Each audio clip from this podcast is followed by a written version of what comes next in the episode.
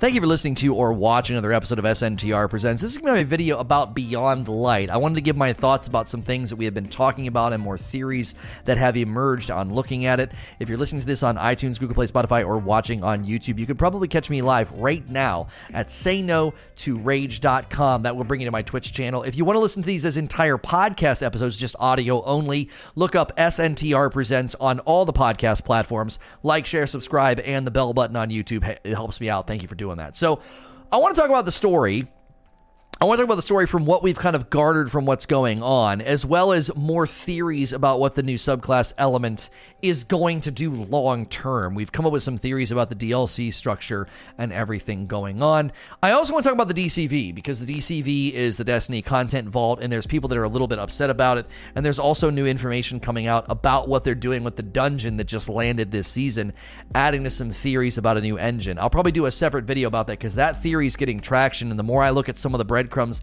and decisions Bungie has made. I'm actually becoming less skeptical. I still am skeptical about that, but we'll save that for a separate video. It'll be in here, though, with everything going on. So let's just talk about the story. First, out of the gate, I want to say I'm actually really, really happy the stranger is back. I'm glad that they sort of ignored the fact that Luke Smith said her story was over. Her return is a welcome one. Uh, she's mysterious. She's not born from light. And e- even according to Luke Smith in the post interview, that, her ghost is not a ghost, it's something else. Uh, and we'll, I think we're going to learn about that.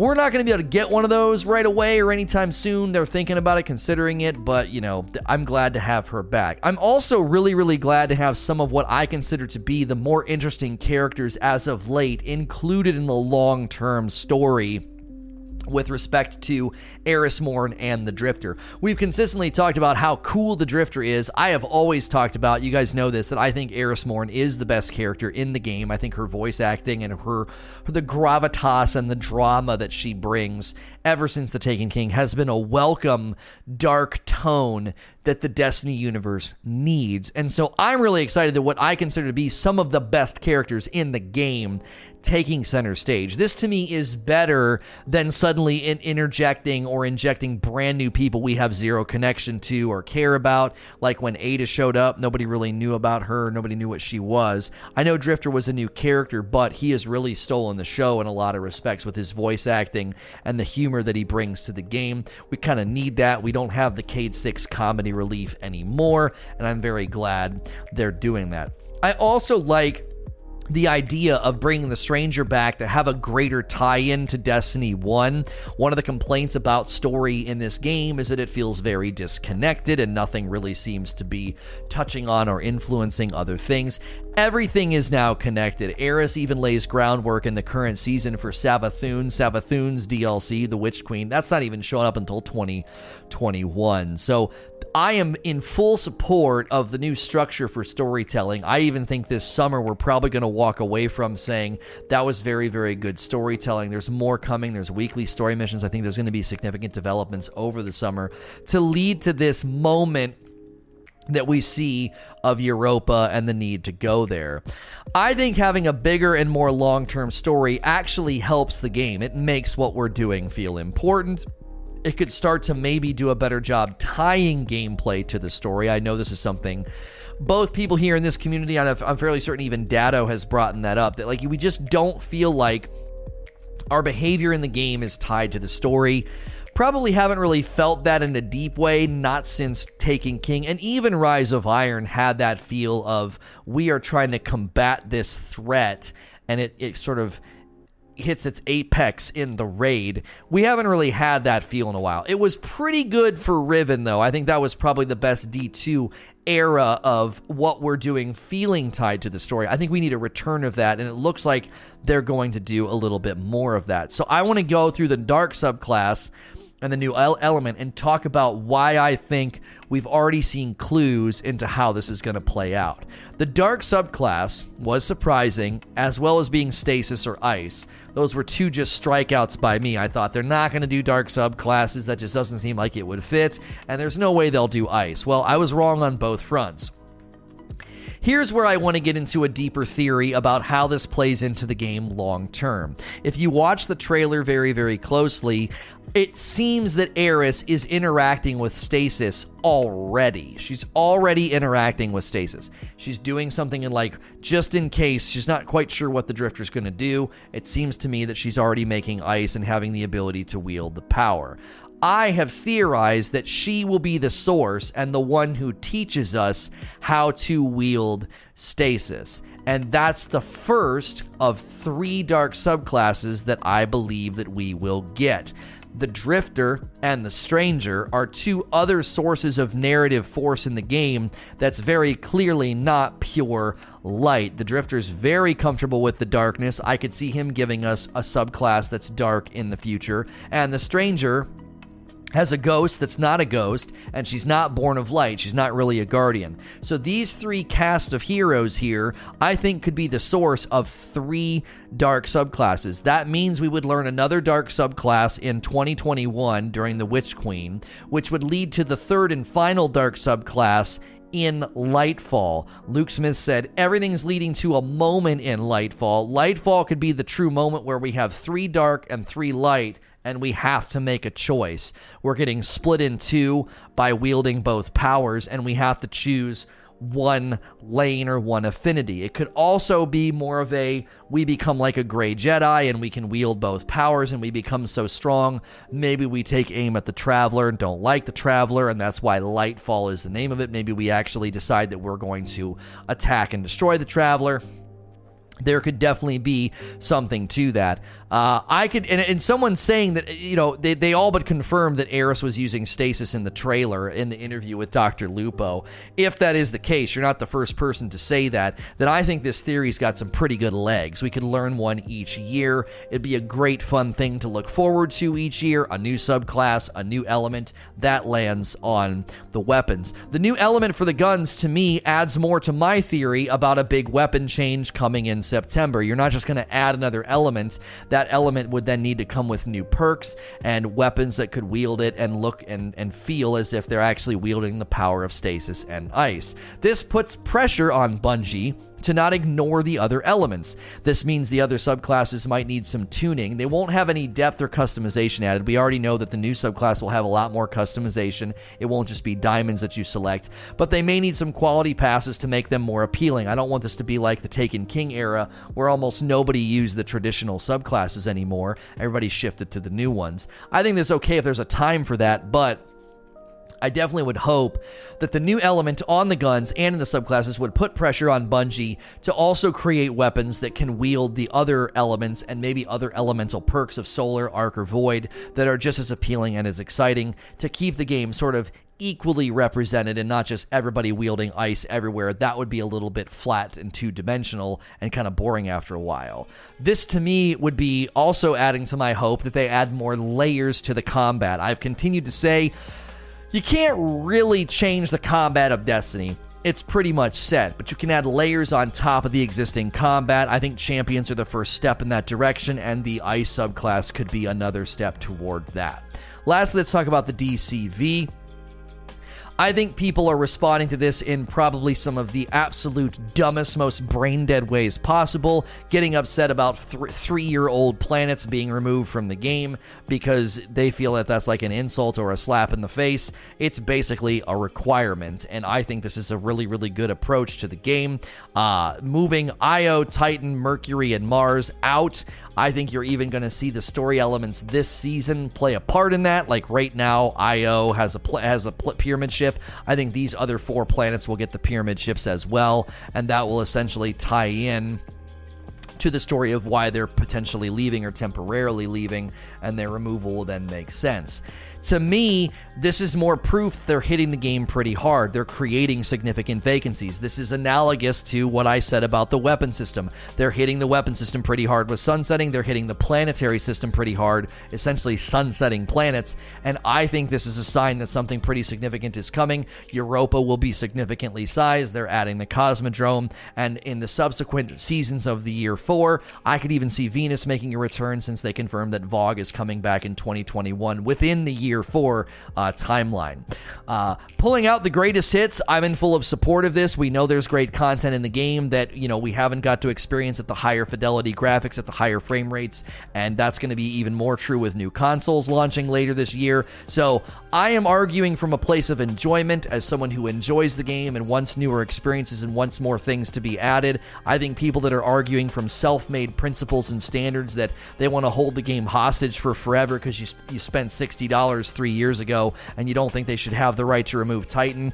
I really could not give any less of a frick about that at all. I think people really need to let go of their their receipts and their drooling like anger, like a Karen in a restaurant trying to send soup back. I think that it's very, very clear at this point the game is limited, and I hope these changes really drive home the idea that new content, new guns, new perks are better than clutching ancient stuff that's barely even engaged with long term. So, as always, uh, you can listen to this with a Q&A session and don't go anywhere if you're here live. If you're listening elsewhere, you can always catch me at sayno2rage.com. As always, please like, share, and subscribe. Thank you for listening to or watching another episode of SNTR Presents. This is going to be the Q&A session that went with my Beyond Light Thoughts video. If you're listening to this on iTunes, Google Play, Spotify, or watching on YouTube, you can probably catch me live right now at sayno2rage.com. That'll bring you right to my Twitch channel if you want to take part in these live. Monday through Friday, usually when these hit all the feeds, I'm live. If you want to listen to these as podcast episodes, just look up SNTR Presents on any podcast platform.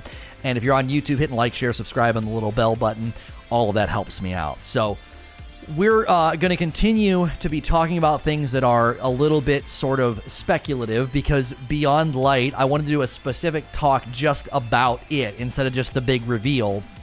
So some of these questions will get somewhat speculative, but we have tried to filter them again today to make it a little bit more concrete for the sake of discussion. First question The retiring of planets and content makes me confident in their approach to content moving forward. Do you believe the replacing content will be as expansive or a less is more approach with more of the aspirational stuff with less dead space? It's probably a mixture of both. Like when I look at the new director with lots of planets kind of missing, uh, if you look at the current director, everything on the left side's leaving Io, Mercury, Mars, Titan. And then they shift Nessus over and they put Europa above it. It just looks a lot cleaner, a little less cluttered. Obviously, that's not like a super important thing, but there's something about that that I like. I also like the fact that they're they're making lots of space, which gives me confident confidence we're going to get lots of stuff in year four. I think it's a mixture of both things. Now we also now know we don't know the details, but we now know they're making background changes to the game that are significant enough they have to remove the new dungeon temporarily. They're not removing it as a seasonal enforcer like, oh, it's gone, it launched in the season. They have to remove the new dungeon for technical reasons. That has me very intrigued. Um, that has me intrigued. I want to know what they're doing in the background that requires that. Some folks are kind of like stoking the fires of ooh, new engine. I I don't know about that because not everything is getting removed. So a new engine doesn't seem to line up with that prediction. Um, they would have to basically remove everything and rebuild everything unless, of course, they've been slowly rebuilding and repackaging all of those old things, and they just haven't gotten to the newest dungeon because it's the newest piece of content they're going to let stick around. So that's a possible theory. They've already combed through the entire game and ported it to a new engine, and because the dungeon is the latest ad, it's it hasn't been ported yet. I mean that's that's actually as I say it a decent theory on what's going on. It's the last in, so it's kind of like it's it's late to the party. Um, and they couldn't port it because they had to make it first for the current version of the game that we're playing. I don't want to get everybody's hopes up about a new engine. I'm going to continue to remain very, very skeptical about that being a possibility. But it does seem strange that a very newly added dungeon has to be removed from the game for this background update. That doesn't line up with all the other pieces of content. What about the dungeon they added with Shadowkeep? What about the dungeon in the Dreaming City? Why are those not being temporarily removed? I'd be interested to see what exactly happens in September and beyond with whatever new technology and background stuff that they're working on. Frosty Lioness. With many weapons and armor being sunset, uh, let me go back. I just thought of something. Dadgummit. To add to the theory of the game being ported over to a new engine, that could also be part of the reason they are vaulting planets. They didn't have enough time to port the entire game, so they did not port the smallest planets, so they're vaulting those. Those will at a later time maybe be ported to the new engine so they can be quote unquote pulled out of the vault. Adding a little bit more meat to this theory, I could see them saying we can build Europa in the new engine exclusively, port port most of the game to the new engine, and save ourselves some time. The more this the more this marinades in my mind, the more I'm thinking that there might actually be a possibility of some form of an engine port or a significant engine update coming in September that would make sense of a lot of what we're seeing and talking about with a dungeon getting removed because it's one of the latest, you know, content additions oh my gosh, maybe that's why this year they couldn't let anything stick around because they knew come year four we'll be in a new engine. So we're going to basically build throwaway content for a year that's not going to stick because when year four launches, it'll be the ported version. Another reason to believe this is a possibility that we will see a significant engine update or engine port in year four. I'm going to remain skeptical, but the argument I think in theory is getting stronger if you look at it in the right way. Next question Frosty Lioness. With many weapons and armor being sunset, how many do you think it will take to fill the void? One of the main reasons I've been arguing for elemental primaries and the ability to change elements on elemental primaries, even if you don't give me a true elemental primary system again, uh, if you let me change the element or farm for multiple versions of a gun with different elements, that could help fill in some of those gaps. Like here's a 150 hand cannon, and you can get three versions, so all elements are covered. Uh, similarly, that could take place in year four. You're going to want to get stasis, right? That helps fill in a lot of gaps. Outside of that, I don't have like a number I'm going to throw out and be like, we need X number of weapons. I would just establish a principle that archetypal vacancies is really unappealing, so they need to make sure that that's not like a thing. If it is a thing, it needs to be short lived and not very common. Rio Cami. Uh, what are your expectations or hopes for customization and abilities concerning subclasses coming in the sub, um, September? Um, my, my hopes and expectations are, you know, I, I want customization. I just realized we're still on the Magic Sword playlist. I am sorry. for those listening in the other locations, they're probably like, "Are we in a rave?" Sorry, I'm digging the playlist so much, and they gave me permission to use all their music. I didn't even realize. I'm gonna switch. I'm gonna switch to chill hop for the audio listeners at home uh, and YouTube. Maybe leave me some feedback if you like that playlist for the podcast. Let me know. I think it might be a little too intense for this format, though. Um, I don't have a lot of expectations or hopes. I'm just I'm just listening to Luke Smith saying like it'll be way more customization than the current subclasses than the current subclasses we have. That's encouraging, and I want to see more. And, you know, obviously we've got the theories contained in the video that I haven't done yet, but my theory that Eris is using stasis in the trailer, she will teach us how to use stasis in September. Then in The Witch Queen, I could see Drifter or the Stranger teaching us a dark subclass. Then in Lightfall, we learn a third dark subclass, one dark subclass a year. Lightfall leads to a moment, as Luke Smith said. If we know three light subclasses and three dark subclasses, we either have to make a choice or we become like a gray Jedi, and that opens up significant changes in the story, or maybe things with the Traveler. I don't know. But having three light and three dark leading to something significant seems like a pretty good theory based on things in the trailer, as well as just Luke Smith saying that like Lightfall is going to lead to a moment. It's all leading to a moment. I could see that being something that is impactful on our characters more than just the story. Next question from Sven. Uh, how can they incorporate more ways to get twisted energy without it feeling like we can grind out the new content in a week? Well, right now people are deleting their characters. I don't have a thoughtful answer here. I can give you a very generic answer and say Bungie should probably consider not being so restrictive. Now, I understand you don't want us to go nuts and be like, "All right, here we go." Um, you know, it, it, let me just grind this activity loop and then I'm done with this upgrade route in a week. Um, I get that, but I feel they've completely overreacted and now people are like deleting characters and doing it anyway. I think a middle ground is always better. I, it's kind of stupid that I have to sit here and wait and then some guy that deleted his characters 18 times now has a maxed out thing. I, I, just think that that's silly. That that's there needs to be better routing. I think for these types of upgrades. I think it's an overreaction to ch- just strangle the currency so so much. Pretty sure Luke Smith said that Eris was using stasis in the trailer. Really? Did you notice Lightfall is going to be the seventh Comet expansion as well? You know, Bungie loves the number seven. Yeah, that seems like a coincidence more than anything, though. But we'll, we'll run with it, I guess. Eighth Mercury.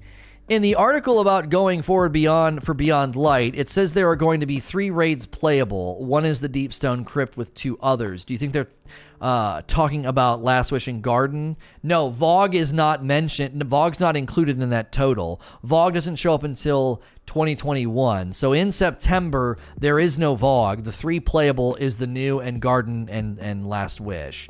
I that more than likely means that both Scourge and Crown are leaving. Um, well, I guess Crown's on the Leviathan, so. But yeah, it, it seems that Scourge will also be leaving as well. Uh, where's Leviathan going? We don't really know. Uh, we do know, uh, you know, based on their own trailers. This I'm not I'm not going to go into leaks here because there's some there are some incoming quests that have been data mined that I'm not going to go into detail about. They actually back up this theory, though. And I'm basing this theory off of the trailers. The trailers show Mars, at the least Mars, and I'm, we're thinking the other planets as well, with a pyramid ship in the horizon. I think this pyramid ship thing here is going to show up on Mars next week. There'll be a mission there. You'll click on Mars, go play the mission. It'll be similar to what we did with IO. It'll be in the skybox. I think the same thing's going to happen on Mercury and Titan. I think that's going to lay the groundwork for the, why those planets are going away. I could also then see the Leviathan leaving. Calus is going to be like, I am getting the frick out of here. Um, he doesn't want to stick around. So that could be, again, part of the story. He just bounces. Menagerie and Trophy Room, we're not sure. It's likely that they're also leaving. Yes, they won't be in the, the director. Nicolino. During the reveal, I did not see a new enemy race. Do you believe we'll be getting a new enemy type in September? This is the one area that I disagree very strongly with people, and I don't think folks see the bigger picture. Everybody argues for a new enemy race all the time. They act like it's the most significant thing the game needs, and I just, out of respect, with as much respect as I can muster, I really want to point out why I think that's just such a silly maybe even in light of what the game looks like and how it runs, it just seems kind of dumb to consistently ask for them to throw away bandwidth on new enemies, okay? You got the Scorn, and everybody acts like the Scorn is not a new enemy race, okay?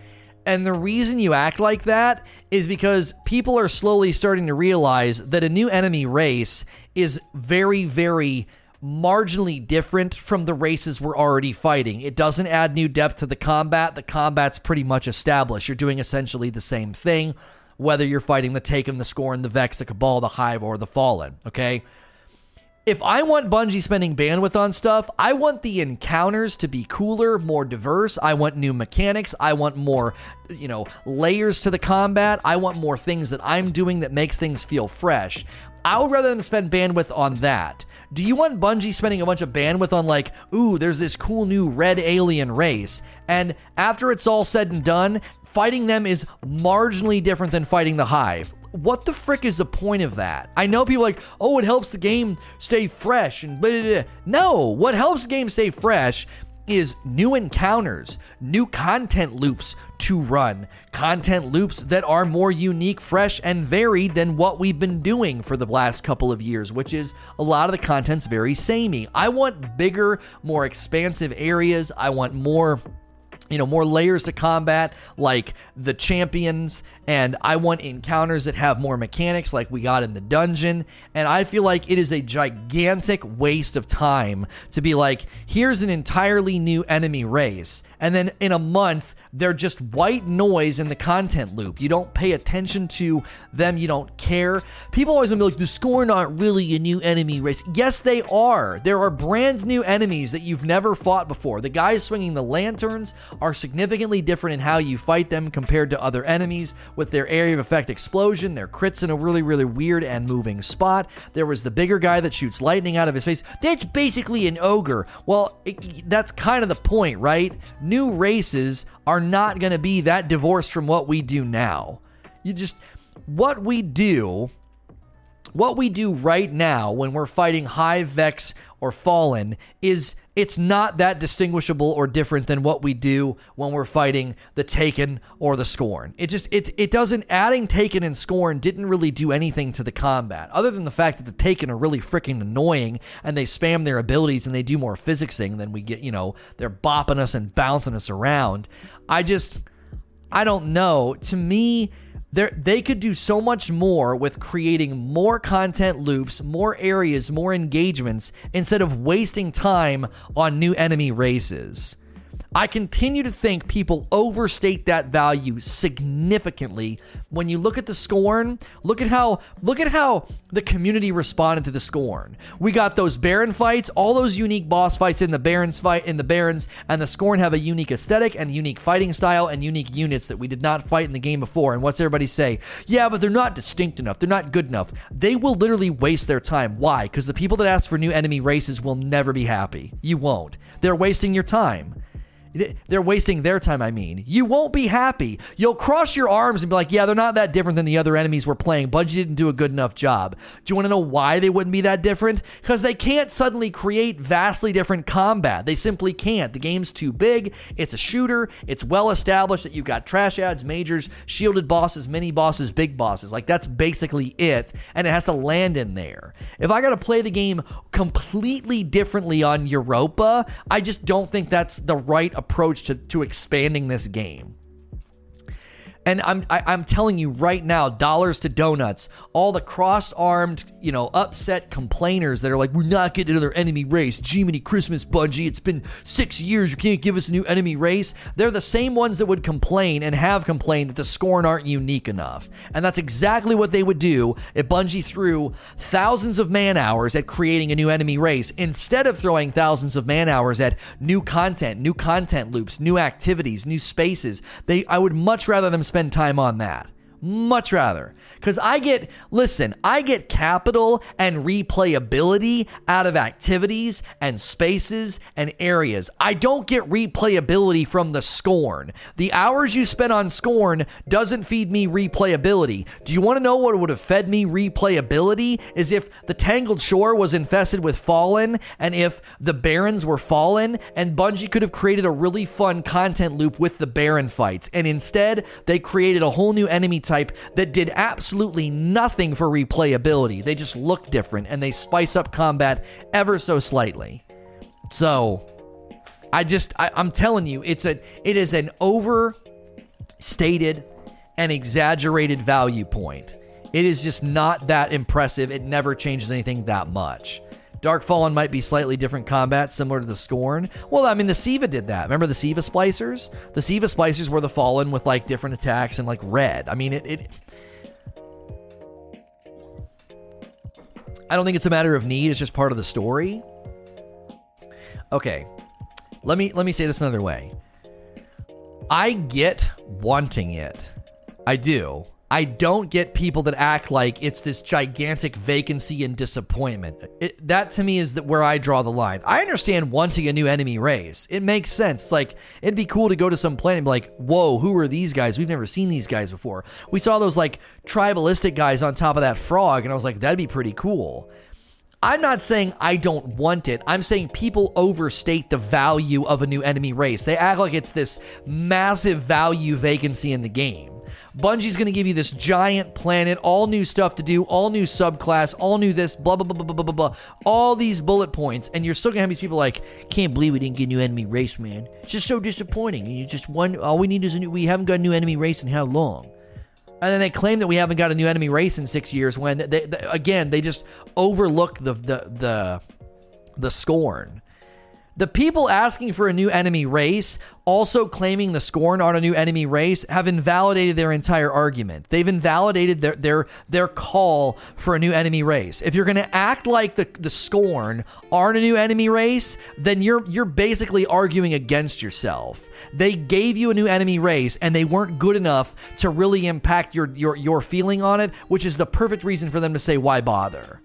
No, the Scorn are not technically the Fallen. No, they're not. Now, underneath in the lore, maybe they, they were once fallen in the lore, but they're not fallen. Like they they fight and move and behave differently.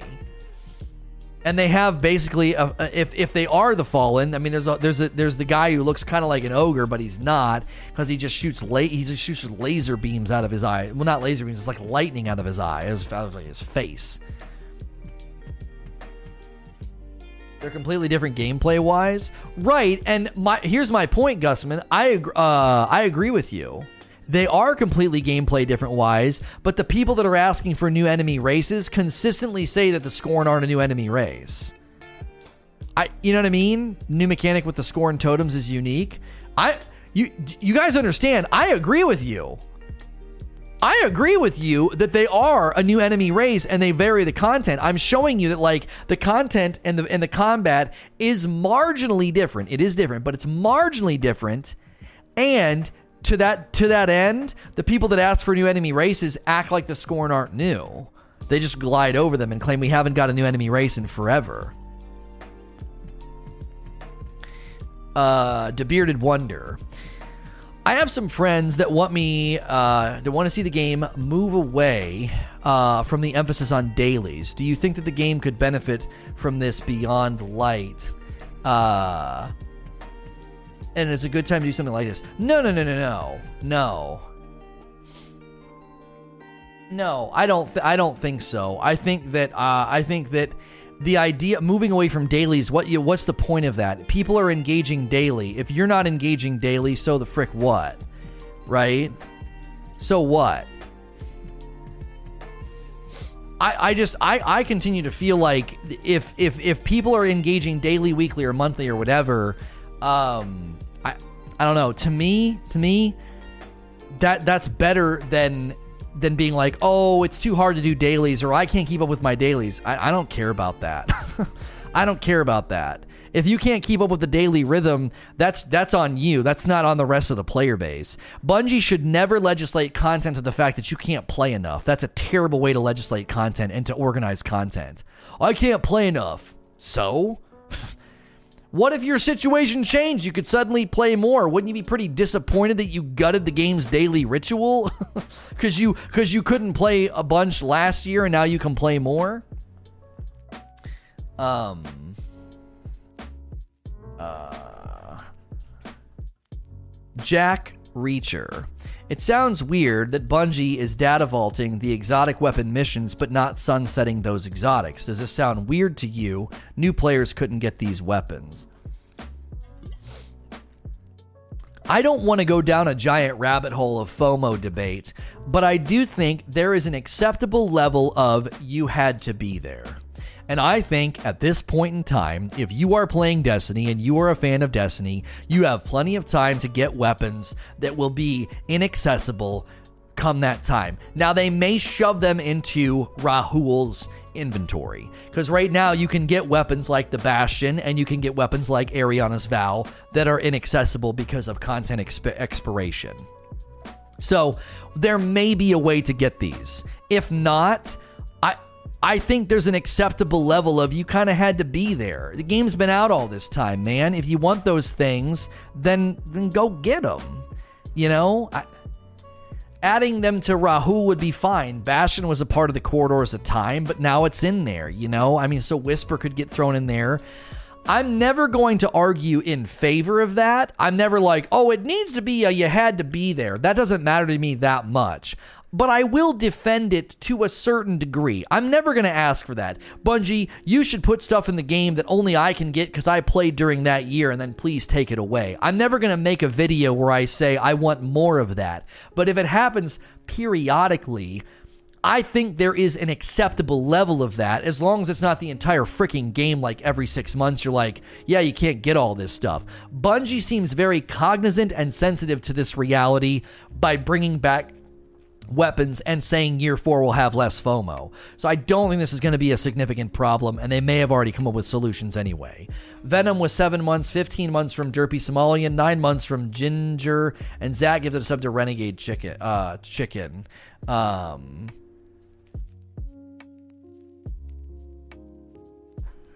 um, oh, there's people, there's a thread right now, I guess, that Slayer Rage and MTash are going back and forth in or have gone back and forth in, and they're essentially saying Destiny is stuck.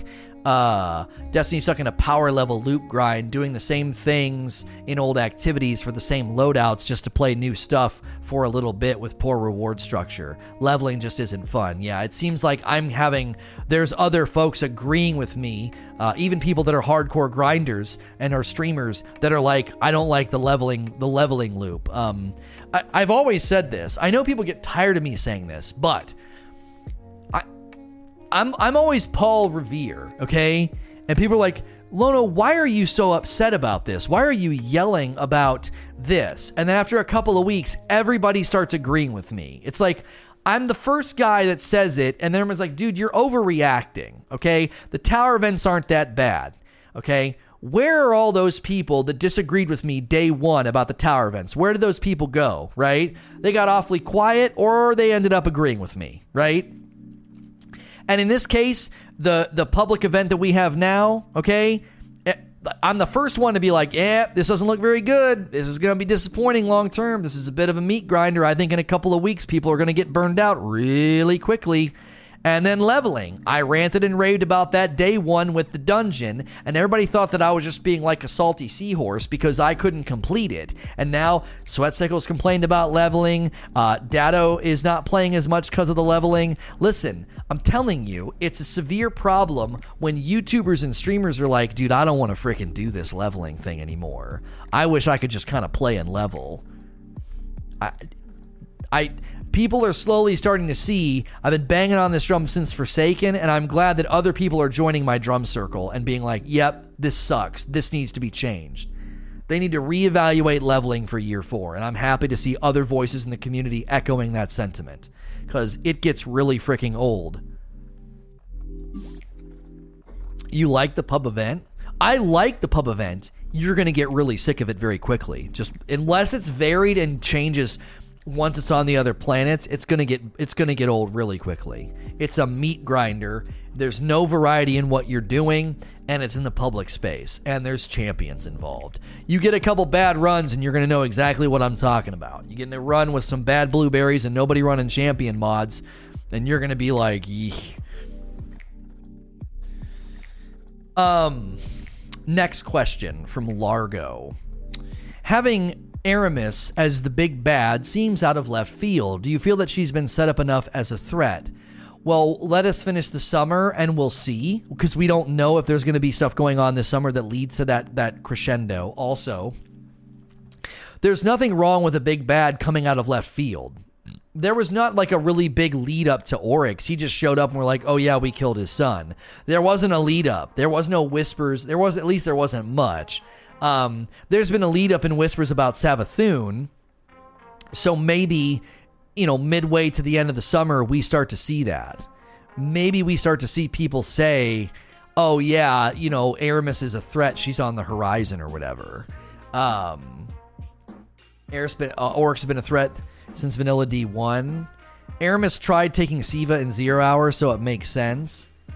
I think they would have to mention uh, mention Eramis more. Presently, I don't see a lot of mention until now. I mean, there's bits and pieces, but Eramis blamed the traveler for scattering the fallen houses, and she turned to the darkness to destroy it. Yeah, but do you know that because you read the lore, or do you know that because that was in the game? Right? There's not much in the game about that. There was way, there's been way more in the game hinting at Savathun. I think this is how I'm going to answer the question to the degree that the game has dropped breadcrumbs and hinted about Savathun, I would want to see similar breadcrumbs and hints dropped about Eramis leading up in the game. It's great that there's lore and background story. It's great that you guys can point to all these other places that she that that, that she has been mentioned.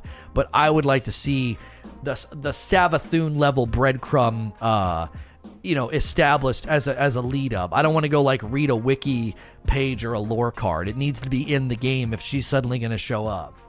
I'm not going to die on that hill, but it'd be really cool if there started to be more breadcrumb lead up to September this summer, and that could be happening. It seems like we're getting more story uh, than we did in previous seasons. Sergeant Woeful tip with three months. Thank you. Hot cup of nasty. Do you feel there will be a backlash against content level uh, leaving the game, or will players be more hyped for the new content? This is essentially what I'm going to end my talk with, and I really want to drive this home, and I'm going to continue driving this home. The reason I'm in support of content leaving and content getting added is because I argue from a place of enjoyment, not a self made principle and standard. This self made principle and standard that I bought Destiny four years ago, and that means you can never adjust the content in the game to take certain pieces of it out, right? That is a self made standard. There are no live service games that you bought four years ago that you take sort of like this hard stance ownership over. Like, you're, the developers are never allowed to remove missions or areas or any of that like you you get it, when you get into September, that's four years. That's year one. That's Forsaken. That's Shadowkeep. You're entering into the fourth year. You're about to go into your fourth year of Destiny, and they they're taking some stuff out that at that point in time has just hit its four year old birthday. Okay, it's four year old content. It was it was born, you know, four years ago. So in in my mind, well, wait, when did the game launch? It launched in twenty because last year was was nineteen, so that was Shadowkeep. Eighteen was oh, it'll be its three year birthday. I'm sorry, it'll be its three year birthday. Sorry, you're entering into the fourth year. I apologize, I misspoke. So 2020, its three year birthday is getting hit. Sorry, I misspoke. All right. When they do that, right? When they do that, I really, really think that's where I argue from I argue from a place of enjoyment. I enjoy the game and I want more new stuff. So I'm okay with Bungie removing really, really old stuff to make stuff for new stuff. People arguing from this self made principle, this self made standard that I bought your game three years ago for $60, you, you, you can take nothing out of it. You can't take anything out of it. There's no game like that where you get to make that claim. There's not like an industry standard where you pay $60 for a live service game, you pay peanuts in the following years to continue playing it and playing the new stuff, and then you get some sort of, you know, long-term grip on the game where they can never take anything out of it. As I said yesterday when I sort of went off on a little tangent and a little like I did a little skit, you know, loving loving a rabbit to the point that you take it with you everywhere even swimming in the ocean you're going to drown it and kill it. People can love this game to a fault do you really love Titan and the adventures on Titan and Mercury and Io? Do you love that equally with all the new grinds and new places and new stories and new weapons? Do you? I don't think you do. Do you frequent them? Does the player base, if we take the player base as a large whole organic body and hive mind, okay, do they love those spaces equally? Do they interact with them equally? I don't think so. I don't. And so I think it's a self made principle and standard to be like, you can't take any of that out of the game. That's not fair. That's not right. I just, I, I don't think that that is a standard that can be enforced. It isn't. And if I wave a magic wand and I give them their way, if the if the if the Destiny Karens of Reddit get their way, you can't take things out of the game. That's wrong. Okay, here, I granted your wish. They can't add anything new. Congratulations, you just killed the game. Good work. Excellent job. You got your way. Yay! Like what? I It, it it doesn't it doesn't work. It simply simply doesn't work. People can't be entitled to something they paid for? No. That's not that's not what you paid for. You didn't pay for endless access to Titan. You paid for Destiny 2, and they continue to expand upon Destiny 2. It it's not like, "Oh, I'm entitled to this." They're not coming into your home and taking like a disc set of a series of shows and they're like removing one of the discs and stealing it from you. It's a live service game that has to evolve and they have to make space for it. It would be like it would be like subscribing to Netflix, and this is not this is it's hard to make this a, a good parallel, but imagine that there was a true database restriction on Netflix. And Netflix said, listen, when you signed up for Netflix three years ago, there were all these shows on here. We're running out of space, okay? We got to remove these old shows that no one's watching to make space for new shows. Now, we know that's not reality. I'm creating a parallel here. You would not, if you got angry about that, you'd be like, now hang on a minute. I paid for Netflix and that show is included. It should be included all the time for forever. No, you paid for access to Netflix. Right? You think your piddly $10 a month paid for every single piece of content? Yeah, Netflix is removing The Office. That's not like because they're running out of space. That's like a that's like a, a contractual thing. So when you paid for Destiny in 2017, you weren't paying for Titan and the adventures on Titan and the strikes on Titan. And you weren't paying for those planets either. Now, it gets a little touchy when we go to Mercury and Mars because those were centerpieces and value points attached to DLC that you purchased. But again, they've been in the game so long and they're now free. They're now free. So you don't even have a consumer claim on them anymore. Year one and two are 100% free. You have zero consumer claim on those things now. They're, they're completely and utterly free. It would be like Netflix suddenly offering half of their videos for free and then taking some of those ones that are free away. Like, imagine Netflix takes half of its database and makes it free viewable to the public to whet their appetite to sign up for the expanded Netflix subscription. This is something they should maybe consider doing. They'd get more subscriptions this way, right? They make they make those things free. And then after two years of half the database being free, they take some of those videos off. You could be like, well, that's not fair. I pay. No, you didn't. These things have been free for two years, three years. You have no consumer claim on them anymore. you don't. I don't know any other live service game that took content away. Oh, I bet you right now, chat can laundry list games that have done this, that have removed things to make space for new. I guarantee you, games have retired content to make space for others. Warframe does that right now. Final Fantasy blew up the world. World of Warcraft. Div- somebody's saying Division. I don't know about Division. Yeah, Fortnite completely changed the map, but that's a free to play game. There you go. Congratulations. Destiny's right in line with the rest of the industry. It's truds. People are losing their minds with planets leaving, but given that the pyramids are moving to Titan as well, does that mean the story related? Oh yeah, we touched on this one. This is a bit bit of a repeat truds. We just touched on that. It feels like it's going to be uh, it's going to be a very um, it's going to be a, a story driven thing probably. Not the same. okay, fine. I don't care anymore. I don't care. I'll I'll do you one. I'll I'll do you one. I'll do you one better. You're right. Bungie shouldn't do it. Happening anyway. Uh, Chago. I'm just gonna start conceding that debate because it's tiresome. You're right. You're right. You're right. Bungie has no right to take the content out. Well, it's happening anyway. Oh well, let's move on. Isn't it great to be right about something that's going to happen anyway? Good for you. Yay! Destiny Karens are right now. Bungie has no right to take out Vanilla Planets. You're now right. You can wear your Mr. Right badge and you can go to Mr. Right College and we can all say, You are Mr. Right about Destiny not being able to remove content. It's happening anyway, so it doesn't matter. Uh, Chago with the next question. How can Bungie improve the new weapons for the new DLC to avoid new recluse and mountaintop issues for being broken? They need to lean into power that's not that raw, right? They need to, they need to lean into power that's not raw. Recluse was just raw power. So is Mountaintop. They need to look at, and I've, I've said this for a very long time. Elemental perks is the key. Elemental perks that's the key. You got to go down that lane because those don't disrupt. Like the this this the stupid exotic now that's like destroying it's like destroying uh it's destroying the crucible right? It, it's just raw power. You're just putting something on the ground. It's like killing stuff. You're sticking people with it and it's just killing stuff. It's just raw power. Elemental power um power that procs on rapid kills. Things like this would would would lean away from this idea that you know oh this is going to break crucible so they're just they're just going to have to be more creative. My hope would be that stasis is the beginning of that.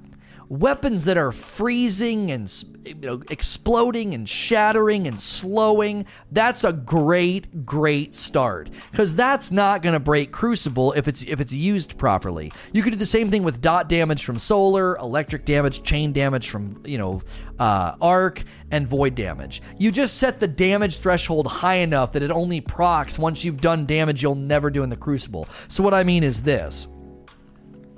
Imagine you had a primary that after, you know, four consecutive crit hits on a major, it procs some kind of a crazy chain lightning explosion. So you see a knight and you're like, bam, bam, bam, bam, and it like creates this crazy explosion. Okay. You go into the crucible and you're like, bam, bam, bam, they're dead. You can't proc it. it it's it's not procable. It had to be on a single target because obviously you could go three crits and every once in a while get a lucky fourth crit on somebody else that's around the corner or something. But like it would have to be on one target. So the idea is creating thresholds of of damage potential that just doesn't ever proc in Crucible. That's how you do it. You, you like raw power is the problem. The recluse was like, "Hey, you got to kill with uh, basically anything. Now your gun is insane." That's just raw power. You don't have to do anything particular with the recluse. You could literally get a kill with a shotgun and it proc Master of Arms. Like that is you you get a sniper kill and it would proc it. Now that's kind of busted. You you can create, I think, elemental thresholds of damage and structure that is that is never gonna proc or show up in the crucible. That's how you do it. Drift Kid. With the new expansion, do you think that there was a place to do Prison of Elders style mode with twist like champions and mechanics? I would say there's always room for loopable content. I actually think, if we're honest, I think Sundial was Menagerie meets Prison of Elders. Think about it. You're in a circular room, there's doors, you go through the doors, you fight, you get pulled back to the door room. That was basically Prison of Elders meets Menagerie. Um, I don't know if anybody picked up on that. They basically took the structure of prison and it it had a baby with Menagerie. I think that's there's plenty of room for that style of content. I think it's enjoyable. It's one of the reasons I think the public event tower and the public event mode this season control uh, uh, contact. I think I think they're bad because there's no sense of movement. There's no sense of variety. It's shoot, bank, shoot, bank big baddies are here. Shoot bank shoot bank shoot bank. It's a freaking meat grinder. It's not go do this thing come back. Now go do this very different thing come back. Now go over here and do this other very different thing come back. There's a sense of progress variety. It's not as monotonous. I think that this public event stuff it's like the forges. Remember Black Armory forges? That was one of the criticisms. All the forges were essentially the same idea shoot, throw balls, shoot, throw balls, shoot, throw balls. Here comes the boss. It's a meat grinder. You're in one space doing the same thing over and over again. That is why the new public event is better. However, its shelf life is short. The shelf life of this new public event I don't think you can argue that it's not shorter than the shelf life of Sundial, maybe even shorter than the shelf life of Vex Offensive. It started feeling recycled. Forge's Menagerie, then Sundial. I that I know this gets subjective. So like light leaps, no, it feels stale, blah blah blah. I don't know how you can say that and not say if if that's your if that's your idea that like oh it feels recycled, then this public event should feel like a like a, a, a week old piece of stale bread. Like it's it's it's so not it's so not substantive. It's literally a 50 yard space where you sit and fight the whole time. At least in E escalation protocol, you move from here to there. It was interwoven with the public event, and then like a really cool big boss showed up with mechanics. This isn't even that. It's stand in this 50 yard area and kill and bank. That's all it is. Uh, it just, I don't know. Yeah, it's just, it's just gambit in the public space. I, I don't know. I like it more, but it's got a terrible shelf life. And that's part and parcel to year three. Like, let's be clear. I said before the season started, it would lack substance, but it would have probably significant story beats. I think we're seeing that, okay? It has a short shelf life. Why? It's retiring in two months, two and a half months. It's you know what I'm saying? It it's designed to not feel substantive. It's designed to literally be here and gone. Not only negative, though, I think Altar of Sorrow was, for example, a cool new addition after one year absence of Escalation Protocol. It was just too soon after each other. Well, and I think there's design flaws in, es- in in Altar of Sorrow because there's things that you just you failed to do if there aren't enough people. It's still again not backed by matchmaking, so you struggle. Frankenberries. Bungie has said they won't sunset exotics yet, but where do you see them implementing that? Not sure where it would fall. Uh, 2021, Witch Queen. That's when I think they'll start doing it. They'll figure it out. They'll get into a rhythm. They'll get the you know they'll get the community accustomed to it, and then they're going to come for your exotics. They just will. I don't think that they can get away with not doing it. Um, every time they add an exotic that's awesome and exciting, it's just like it eventually is just going to get nerfed. Now, let's be clear the new grenade launcher is not awesome and strong. It's literally bugged, okay? it's bugged, and they're going to fix the bug.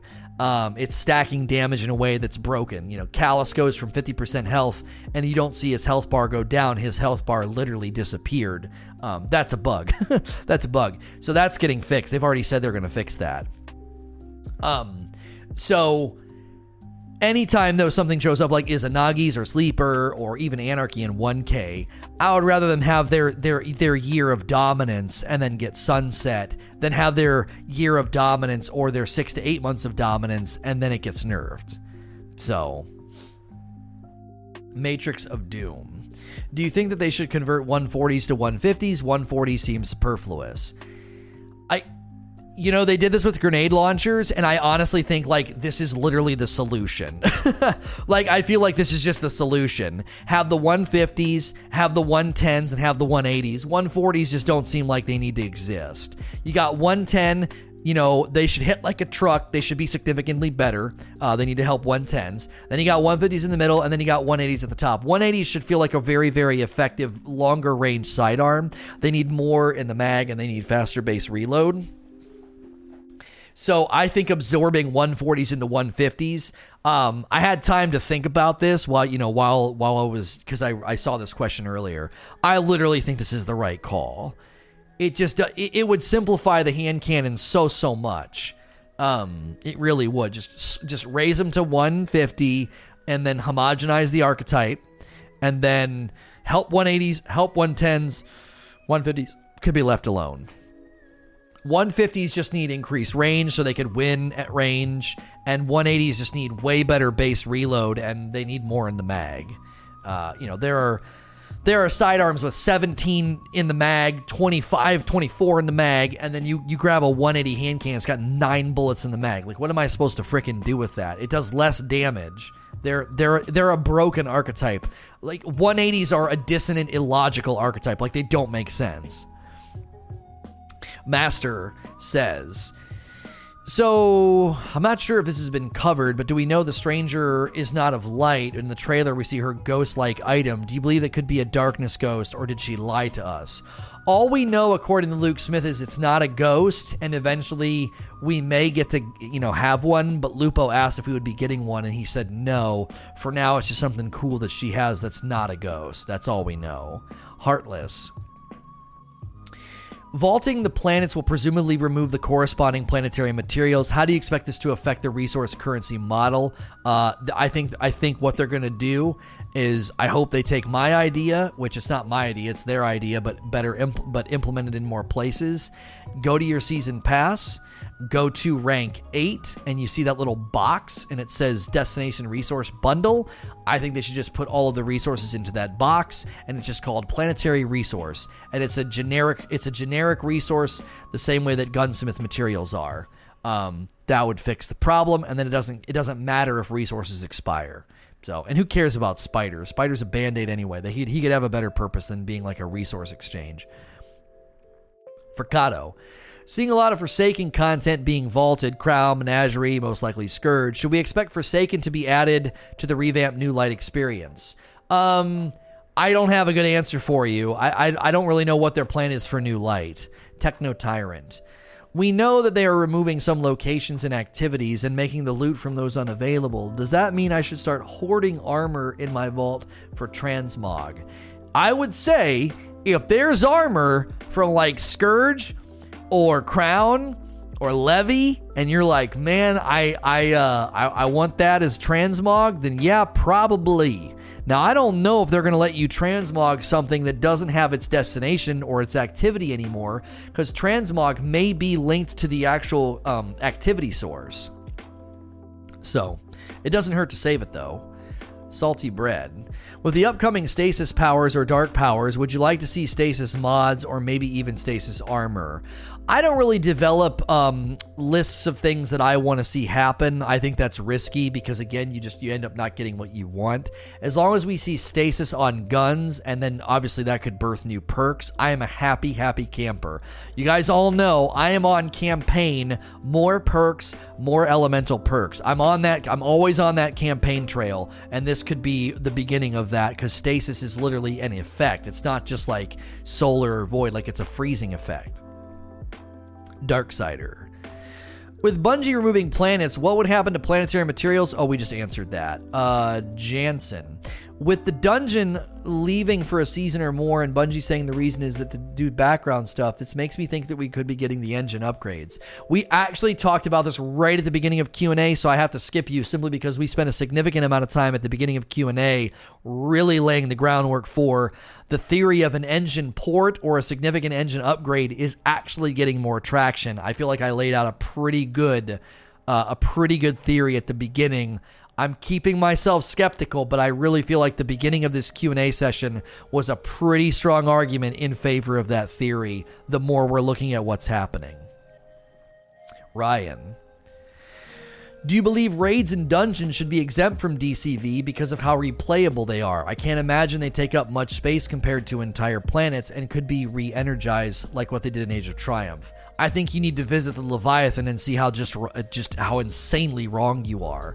Leviathan is bigger than mo- than I think at least two of the planets being removed.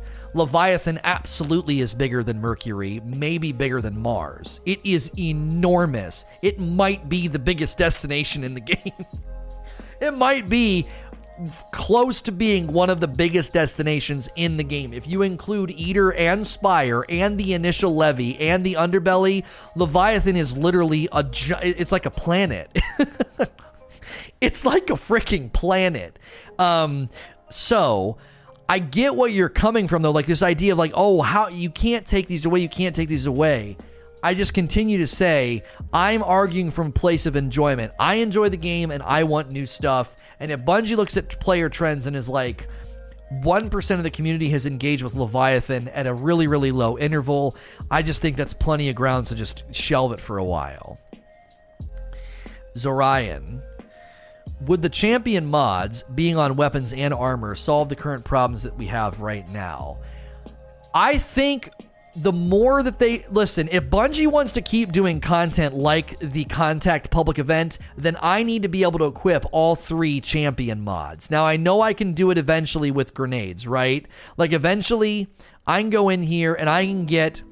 I can get overload grenades and unstoppable melee right? And those are only two, so that's not bad. So you can really get to the place where you're running Overload, Unstoppable, and Anti-Barrier. You can get to the point where you're running all three. I would say they need to continue to empower us to do that, maybe even easier than relying on like high ranked, you know, a high ranked artifact. Being able to do that on the artifact doesn't mean much if it takes most of the community three weeks to a month to get there. Like, there's a small portion I'm sure they're going to blow through the artifact, but most of the community's not. So, most of the community's not empowered to run three three anti champion mods. And so, at the very, very beginning of the season, you're jumping into a public space and you're like, I have one or two, and I and then nobody's running this third one. You know? Destiny community, we want new stuff. Bungie, here's VoG back. Destiny community, we can't wait. That is That is a laughable summary. It's laughable that you would say that, and I'm going to show you why. Only 10% of the community plays raids, and only about 10% of the community probably gives a rip about VoG coming back. So the Destiny community is likely not, by and large, celebrating VoG coming back. So no, your your attempt to summarize the dissonance in the community is silly at best. Second, the second thing I want to say is 10% of the community that engages with raids loves the idea of VoG coming back because we love raiding. Like, we love that idea of, like, yeah, heck yeah, bring that back. That's amazing. So, if you go to the people who actually engage with the raids, more than likely you're going to find a lot of acceptance of VoG coming back. When you look at the Destiny community as a whole, most of them don't give a rip about VoG coming back because they don't play raids. They're like, nah, take it or leave it. So no, I don't believe the community's like, give us new, give us new. Oh, confetti for for returning raids. Yay, let's throw a parade for VoG. No, most of the community is either probably like, ooh, that's a reskin, or I don't care, I don't run raids. So you have to slice it off and say, okay, let's poll the 10% of the community that regularly raids. And a lot of them are probably like, yeah, bring back VoG and King's Fall and Crota and Wrath. Those are great. They're great pieces of content. They're so fun to grind. Like this idea, this idea that we can't enjoy old content, I reject that wholeheartedly. I just do. The, uh, this obsession with new, 100% brand spanking new. It's like it's okay for them to bring back stuff like that. There's nothing wrong with it. I'm consistent in this, by the way. I've been saying repurpose Blind Well, repurpose Escalation Protocol, repurpose the Forges. Why? It's just good content. It's a quick, easy grind. It's it's a good content loop. Why would you not get more capital out of it? Like, I, think about it like this. Think about it like this. Let's just look at uh, Escalation Protocol. If Bungie could repurpose Escalation Protocol, they could probably make pretty cool bosses and pretty dope loot. Okay and that bandwidth would get spread effectively. If instead Bungie's like, nope, community will reject that and get really angry, we have to create a whole new encounter. Look at what you get. You get Seraph Tower events and you get contact. They're thin. They're not as good as Escalation Protocol. The, the boss fight's not as cool. We don't move around as much. The loot, where what do you mean? Where is the loot? There's no loot. There's no loot grind for that public event. Look at what happens to your bandwidth when you create something new versus repurposing something that's existing. You I guarantee you you would get better loot and probably more satisfaction out of it as a uh, uh, as a player. That we know of it's only 4 days. I, listen, I'll leave room for the fact that there might be more coming with these public events, but I ain't going to hold my breath. The pattern is pretty much set. Bungie does not, in year three, remember we're in year three, Bungie does not save a lot of content loop and loot surprises in this seasonal format because this seasonal format, everything expires. So they can't really do that. They can't be like two months in, be like, "Hey, the it's all new, it's all different. There's tons of dope loot in the public event." It's like, well, the season's half over. What the frick? I don't have as much time to grind for it now. People will be irritated about that. I hope they've got some aces up their sleeve, but I ain't holding my breath because the year three format is very simple. Front heavy, the first week or two, they pretty much launch everything, and then that's basically it and then they trickle out quests, exotics, and maybe some secrets or some story. But generally speaking, the content loop gets established in the first week or two because it's all expiring. They did that with Sundial. They did that with the tower events. Now, tower events got harder during Guardian games, but I don't even know if you would call that like a substantive change. That was annoying. Um, VoG is dog crap and overrated? Wheezy? You're nuts. You're freaking crazy, bro. You're crazy. You're crazy, Wheezy. Who who did you hand your phone to? Who typed that nonsense? Who typed that? What? Uh, what do we got here? Scrub, Na- uh, Scrub Nation Goon. That's a perfect name for Wheezy right now. Uh, what are your thoughts on the previous season bounties carrying over to the next season, but not offering as much XP? That way people can stack, but not get as much of a huge advantage. Stacking bounties into the next season stupid and it needs to stop. It's that simple. It's that simple. It's a real easy solution. Might not be easy, but the idea is simple. This should say Super Striker, and then it should say it should say Vanguard Season of Arrivals Bounty is what it should say. Vanguard Season of Arrivals Bounty is what it should say. Every year, uh, I'm sorry, every season, the bounty title should just change. And so it's a bounty for this season. Use it in this season to get something from it. People are like, that's not fair. Why are you punishing me? I- I'm, I'm not punishing you. You did the bounty in that season. Get the seasonal benefits in that season. You don't get to like do the bounty and then wait four weeks and be like, ha ha, and then you cash it in and get all this health. It's stupid. Carrying bounties into the next season is just dumb. It's why they had to turn off the artifact in trials. It's why contest modifier basically got invented. Because people find exploits and resets and stay over. Remember the Iron Banner bounty saving that happened? Do you freaking remember that? It just needs to go away. And the reason we know it needs to go away is because Bungie's done a bunch of different things to mitigate its presence in the game. So it's not it's not me just formulating an opinion here. Bungie has consistently tried to mitigate the influence of people carrying stuff from the old content forward with things like contest modifier and um oh, there was something else they did. I can't remember what it was. Oh, and turning off the you know the artifact in trials. Meme. Oh, I'm sorry. Trials of Osiris returns. Go flawless. Available to all players. Play trials every weekend. Flawless victory. So they have a new Osiris um, splash screen that popped up for trials. Um, I'm gonna switch characters really quickly just to see if anything weird happens. Oh, here we go. Next week in Destiny. Contain the spreading darkness by completing contact public events on IO and fighting new enemies in the cradle. New enemies? Uh, Shaxx brings Scorched and Countdown into the Crucible, destroy your enemies, destroy Savathun's Song in the Nightfall Ordeal. Huh. I'm not sure what exactly that means. New enemies in the Cradle. Uh, there's a new vid doc on Bungie uh, Twitter. Really? There's a new vid doc on Bungie's Twitter? Bungie tweet, but nothing Destiny related? Well, what's it about then? If it's a vid doc. The Cradle's a weekly mission. The way we work is evolving. I think this is the from the beginning of a new type of development to the stories of like this video that they just tweeted is from the reveal about them working from home. They front loaded the reveal with that.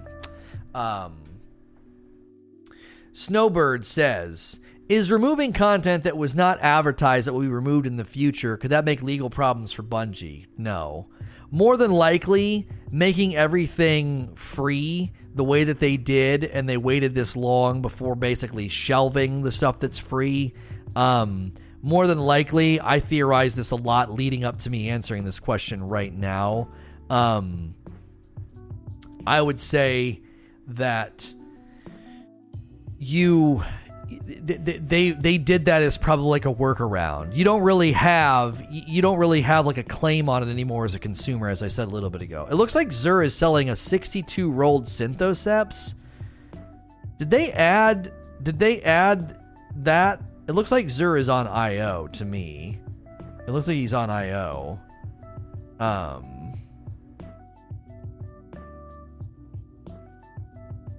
Random roll Xurs. Oh, he has random rolls now? Really? I did not know they were doing that. Let's go check out what he's got. Uh, next question. Meme Nation. What can Bungie do to make Europa more interesting and have more longevity than past destinations? This is a tough one because a public space is still a public space. Like you know, if you swing, uh, if you swing too hard, then you're going to end up with one planet that like overshadows all of the rest.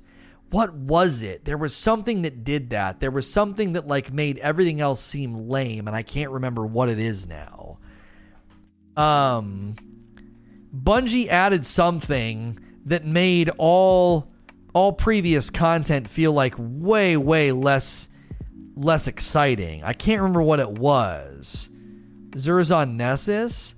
Paul's picture made it look like he was here in the cave. Was it the Dreaming City? Oh, it was the mena- I think I'm thinking of the menagerie. I'm thinking of the menagerie. The menagerie basically made it to where you really didn't feel like any of the other content was worth running. Oh yeah, he's not here. I thought he was here. Paul's picture made it look like it looked like he was uh, in the background. It looked like Xur was uh, the background was like the IO cave. Sorry. Um, Taken King. Oh, that's what it was. Thank you, XPZ. I, I could not remember. Okay, so do you remember in the beginning of the Taken King? Anytime you had to go back to old areas, old strikes, old stuff, it all felt really boring. Because Taken King and the Dreadnought and the Dreadnought strikes were far and away a, an upgrade and a step up. It made the old stuff kind of boring. That's why, you know, redoing the Sepiks strike and adding the Wretched Eye strike, they did that in Rise of Iron because, like, a lot of the strikes and a lot of the public spaces and stuff were just way less interesting. Dreadnought felt like it had more going on, it was more mysterious. Um, I just I feel like that was one of those times where they added something to the game and it was so good it made everything else seem boring and lame. So to answer this question, I think what Europa will deliver that maybe the other planets won't is just pure raw size, which means that might give room for a ton of lost sectors, a ton of mystery. They could trickle things out like they did with the Dreaming City. So, like a month in, all of a sudden a bunch of stuff happens and changes Europa, or new things start happening and opening up. But you can't suddenly make one planet that makes all other planets look stupid or lame or boring. To be fair, though, they could do that, and just like how they made they redid the the the Sepiks strike, they could do something very very similar. They could say, okay, now we have a reason to go back and make all these other things, you know, better. Yeah, I'm gonna grab this. I might have a good raid influx. I don't know. Is it randomly rolled? 9, 13, 12. I don't think so. I think it's I think it's random in that that's not going to be the same the next time that it shows up, but it's not random in that like it goes into your inventory and is then random. Um so I uh yeah, I I think that's probably the way they looked at it was they decided to make it uh they decided to make it basically like he shows up and it's random compared to last week. I think I've been buying. Yeah, I need to. Re, I need to visit him on my warlock. I've been buying the the the the exotic from the uh, on the warlock. Young says, Do you think the new dark subclass and weapon element is enough to shake up the sandbox? Well, we don't know even how it's going to work yet, but I would hope that it would be enough to create all new perks and weapon types, and, and then that would mean you have to have Solar, Arc, and Void. Similarly to the last question, you can't have Stasis making everything else look sucky and lame. Um, that happened with the subclasses in the Taken King, right? All the old subclasses seemed lame. Stasis could be like the new hotness, and nobody wants to run Solar, Arc, or Void. So my hope would be is they would add it, and it would be awesome, and then it would be like, oh, we need to make all the other subclasses and all well, not the other subclasses, but the other the other elements on weapons and like equally cool. I mean, they might need to do some passes on the subclasses so they don't get completely overshadowed. You know what I mean? Augustine. What do you think Europa should provide to justify DCV to upset players? I don't care about those players. I'm just sick of hearing from them. It's new content. It'll be big. It'll be awesome. Uh, you're gonna buy it and play it, and I just, I'm just, I'm just done dealing with with the, with the Karens. I'm just over it. Um, would World's First VoG return? Surely it would be a bit invalid. It would be a it would be a Destiny 2 VoG Worlds First, though. I think they would do a Worlds First because it would be a Destiny 2 VoG. It's, it's, a different game, it's a different raid. Uh, Arcs Kyle. Arcs Kyle says, now that destinations and activities are leaving this fall, would you like to see seasonal activities stay, uh, like the Forges and Menagerie, to make them remain the game remain full? Um, we got a Storm Dancer's Bracelet. That's terrible. Um, I listen when it when it comes to this kind of a thing, like leaving these things to remain full. I'm always going to say it's probably a good idea to revisit, reinvigorate those things, than than just leave them dormant, whether it's the menagerie or something like that. Um, just like leaving them sit there. I think they have plans for them since they're gutting their their their inventory loot pools anyway. So it doesn't really count when some people have to figure out the mechanics and others just speed run it. Well, I mean, they may throw some curveballs. We don't know. I mean, listen, no one that got the original world's first VOG is going to get upset if Bungie recognizes a world's first Destiny 2 VOG. They might not even call it VOG. They might call it, you know, they, didn't they change the name of Sepiks's strike to something slightly different? You know what I mean? It could be it could be it could be a slightly different name. So it registers as like a different, you know what I mean? Sepiks Perfected was what they called it. What was it before that? Uh, okay, there's a new uh, Argent Ordnance. While charged with light, dealing damage with a rocket launcher to a powerful combatant gives you a major increase to rocket launcher damage for a short time. That just seems so ridiculous. You have to do damage to something first. So you got to do uh, fusion rifles for disintegrations, fusion rifles there, cabal finishers, hive finishers. Perfect. Go to Mars for these dailies to get your stuff. Devil's Lair. Oh yeah, it was originally called Devil's Lair. Um Yeah. I, you know what I'm saying? Like, I don't know. I, I don't think anybody's to get bent out of shape if there's like a Destiny 2 VOG Worlds First. Like, who, who cares? I, I want a, I want a jacket. That's what I want. I want to get a jacket for beating it that first week. Um, just June. With the addition of a new subclass, do you foresee Bungie updating the existing subclass trees to the updated system? Luke uh, answered this and said they're not doing that. They're going to experiment first, and then they may go and retune all those to give you the increased customization. By the way, if you guys are enjoying this content, we've had bigger and bigger turnouts every day for the Q&A sessions. It's a very different style of content. It's more conversational. It's like a podcast that you can lurk and listen to. Um, if you're new and haven't clicked follow yet, please be sure to do that. That's a free and easy way to support what I do. Uh, thank you so much for being here. Uh, should Bungie incentivize folks who paid for content that are being vaulted and can now and how can they do that? Um, well, here is uh here's one of the things that I left this in here because it's worded kind of funny, but I left it in here. So Small King qualified what they were talking about by saying that um, they wanted to see some sort of compensation given to people who uh, n- now needed a uh, basically like money or basically silver. You know, can we get some silver because we uh, we we're, they're taking content out of the game, and I left this in here because I think this is just a terrible, terrible assertion and idea. Uh, I don't think it's I don't think it's needed. I I I think it's absurd to think that you're owed anything because they're taking content out of the game. Um, you're not owed anything. You're not owed any money. You bought the content. The transaction has taken place. Um, no one, no one owes you. No one owes you anything uh, because they're taking content out of the game. They don't. They don't have to do anything. Uh, you got your money's worth out of the transaction. You've been playing the game for that long and had access to the content for that long. Uh, I think to assert that Bungie should give you something or silver or whatever, uh, I think I think asserting that is uh, is just absurd. Is just absurd entitled Karenism. Uh, I'm I'm serious. Like I like I'm not trying to be mean, but I just I just think the the very idea is just it, it's just it's just silly. It's just absolute and utter silliness.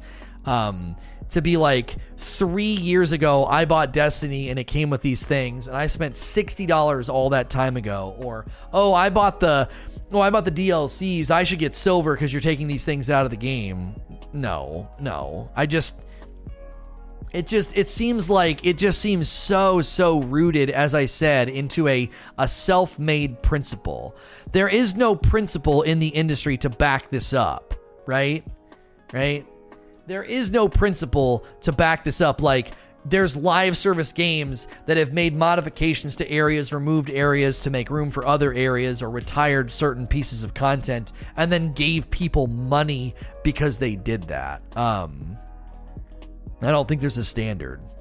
Uh, Leviathan is still a very popular raid. I just I don't care. I, I don't care. It's vanilla static rolled nonsense. Like they can bring it back another time and they can update all the dope stuff and make the loot better and the armor better. Um, again, again, it's needed. So get over it or literally find another game to play.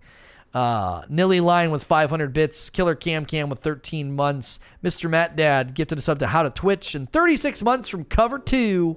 Cover 2 with three years of subs. Thank you. C. Dizzle. How do you think Bungie is going to approach bringing back the old raids? Will it be better for everyone playing D2 to bring back the old raids? Um, VoG in season 13, Crota season 14. I have no idea how they're going to do it. With vaulting coming, would Bungie think extending Destiny 2 even more or maybe focus on only on Destiny 2?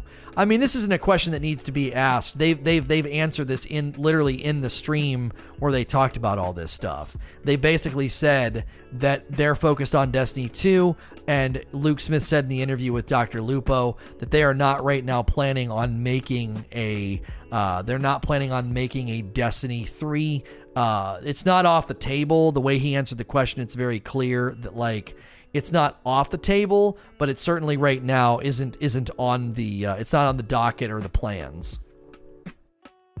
Um, Ing in Tenos, do you think that they can do anything to help out single characters in Beyond Light?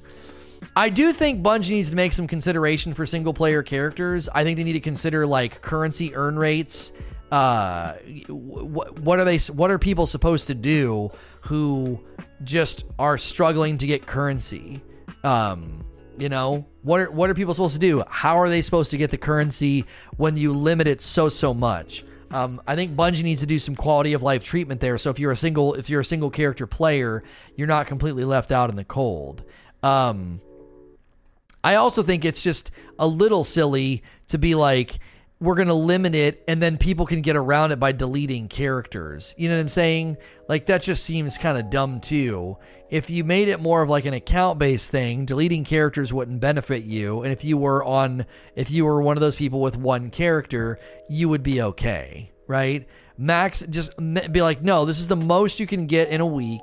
This is the most you can get in a week. We're limiting it, and we're going to make sure that that ensures that if you only have one character, you're good, and if you delete characters, it doesn't do anything for you. Uh, that I think is is is probably a needed thing. Twenty three months from Maddie D. Thank you. Uh, next question. Step it up a level says, is it possible with Cosmo coming back, Cosmodrome coming back, we'll have the plague lands?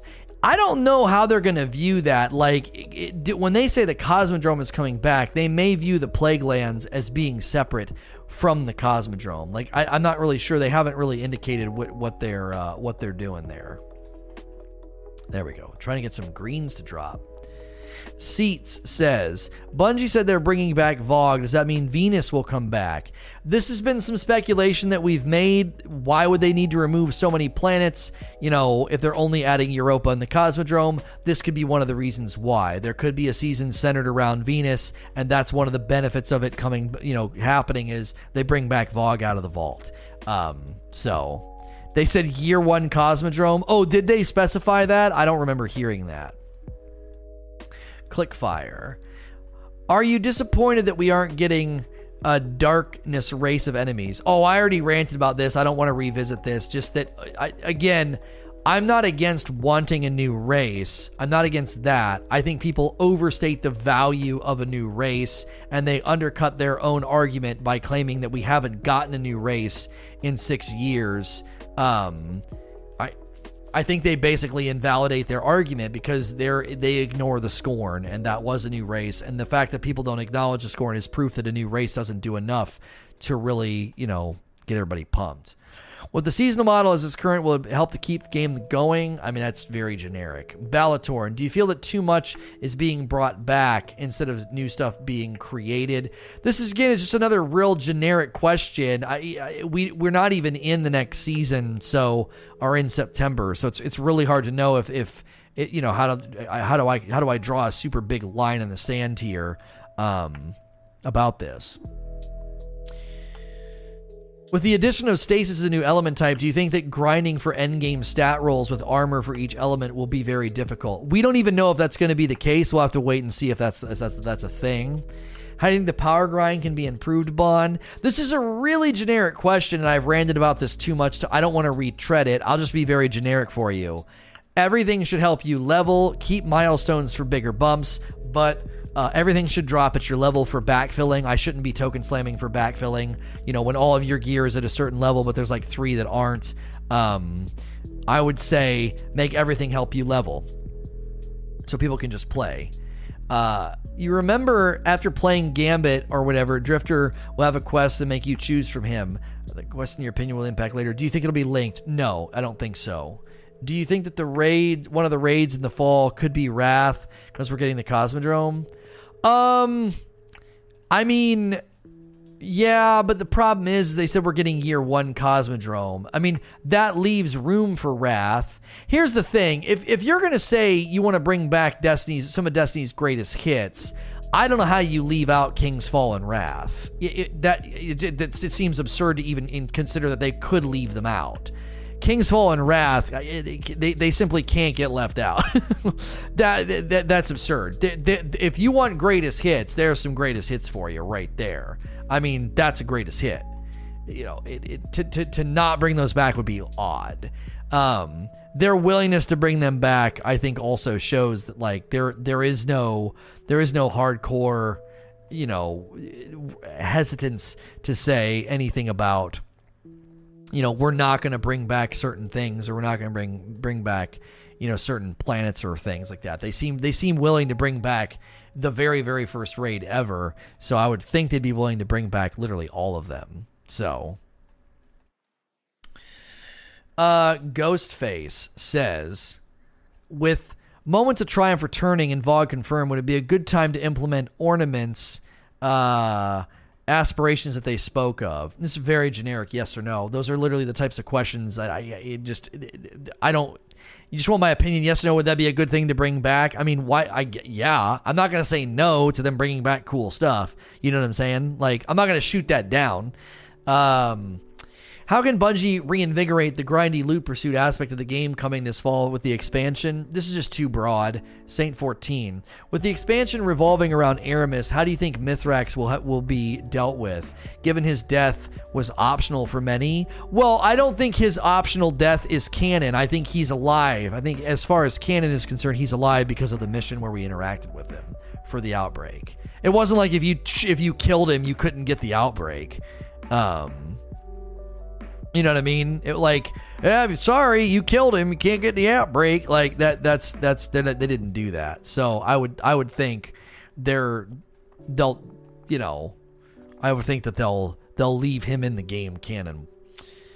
Uh with the next deep stone Crypt, what are your thoughts on the possibility of discovering secret areas of the Exos, Cayde's life, and the darkness? This is just a like, do you think they're going to do this? I have no idea. Does Beyond Light have the necessary story elements to be as impactful as Forsaken? I would say more impactful.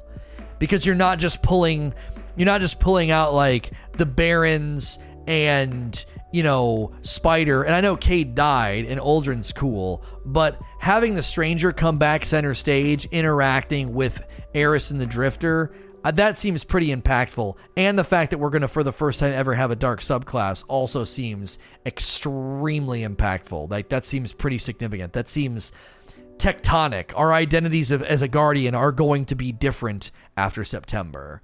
Uh, we'll be closer to potentially being more like Eris. Uh, would you like to see more wacky thematic dungeon mechanics, much like the prophecy, but implemented? I mean, these are just the kind of questions that would be that you know. This isn't like an AMA. I, I, am never going to say no to more mechanics or cooler things. You know, do you want more cool things in the game, Lono? Uh, of course, I want more cool things in the game. I'm never going to say no to these types of questions. Um, I love the mechanics in the dungeon. I think it's I think it's really really a fun time. Uh, it's a good time. So, um, oh, I can't join anybody right now. What the heck? Can anybody join me? Am I joinable? Uh, let's see. Let me go to. Let me make myself public and see if anybody can join me using the join command. I'll pop these bounties, get a little extra XP if possible.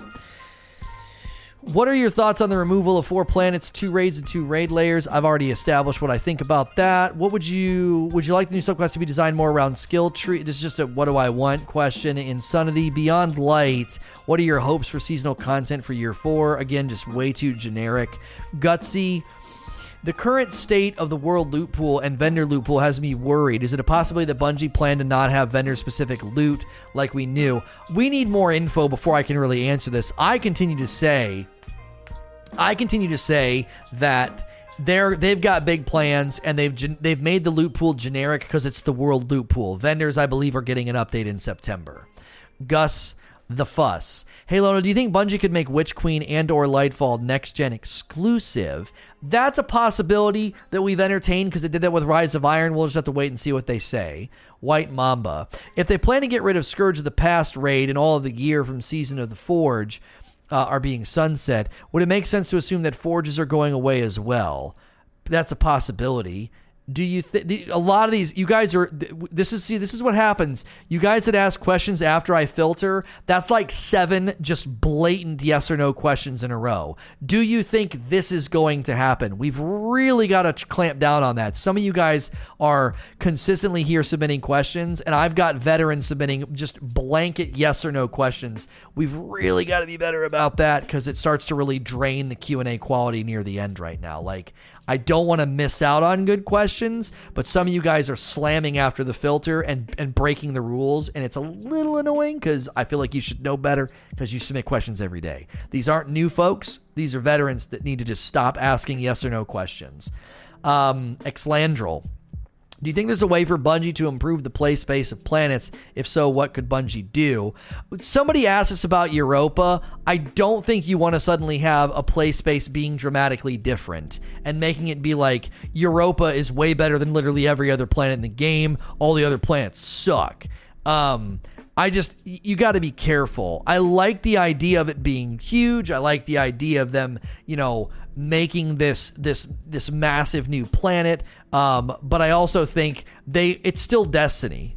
It's still Destiny. It's still it's still just going to be you know probably public events and lost sectors. You know what I'm saying? And probably some adventures and maybe some you know there'll, there'll be story missions I'm sure to to like go and unlock Europa. But it uh, I I don't I don't see it being like all of a sudden this planet's completely different. But as I said a little bit ago, related to this question, I will repeat myself here. I could see them raising the quality of the public space on Europa and then reinvigorating the other planets because Luke Smith said, you know, they want to reinvigorate core activities. That could be a way they do that. Just to catch 22. You've mentioned uh, issues with leveling. Are you okay with the final 10 level for Pinnacles being event specific and have the more powerful drops being more linear? I like the idea of the final grind is geared towards endgame activities. This I am okay with. I am okay with this because they've expanded where pinnacles are. They're not in like just a handful of places, they're in more spaces. So I am, yes, I am okay with this system. P. Wood. Uh, before season of the worthy, uh, people were complaining about menagerie reskins. After these two seasons of pub events, would you be happy to go back to a six man match made activity? I mean, if you've been here for five minutes, you know what I think about this. I want six man non-failable match made activities. Like that's that's that's a request that I have consistently made, and uh, I I I think it's a fair it's a it is a fair request. It is a fair request. I don't think the current I don't think the current system has good shelf life. Next question from Patman. Would you agree that the that the new mod system makes the current gear worse than old gear? Example, if I get a new piece, I can only slot current mods, but on the old gear, I can slot current mods in the past ones, so every new gear gets vaulted. This is a complete and utter misrepresentation of the armor system that isn't really worth interacting with. I'm just going to correct you. like what? You're misrepresenting the armor system. That's not true. I cannot go back to anything if I've got I, I, if I've got really really old pieces, okay? So right here, no, that's not a good one. Hang on, we got to get a good one. Here we go. This one right here, empty mod slocket. Okay, you can select mods from season seven, eight, and nine. So you've you're you're you're saying something that just isn't even true. On old gear, I can slot current mods and the past ones. Nope, that's not true. That's false. You can't run. You can't run you can't do that. It's 8, 9, and it's 8, 9, and 10. It's always a rolling forward system. The old system didn't even have mod slots in it. Yeah, you, your your question is based on a misrepresentation of the system. Like, I, you got to make sure if you're going to ask a question that you don't ask something about like this isn't even a reality. You're creating another reality. There is not a world where you can slap on your your season of undying armor. Old equals season of dawn. Yeah, you're still incorrect, Pat Man. If I want to get ready for next season, this is superior 10, 11, and 12. So I can get a dope loadout, use the current stuff, and get ready for the future. You can't do that with Season of Dawn because Season of Dawn gets stuck at uh, where was the one that I took the piece off from? Where did it go? Is it this one? Yeah, this one stops at 10. We're in season 11 right now, Home Skillet. You can't even use current mods in this one. Again, you're mis. this is Season of Dawn. You're wrong. It's stuck. It can't even use the mods this season. That's my point. You're submitting a question that is inaccurate. You're misrepresenting the armor system. The armor system rolls forward. You won't use it now because Dawn has 15 mods and Arrivals has 5. Well, now you're talking about a quantitative difference as opposed to a qualitative difference. Yes, there were maybe more from that time period because it also touches down on Shadowkeep and they probably added more mods in Shadowkeep. So, sure, but that's a quantitative argument.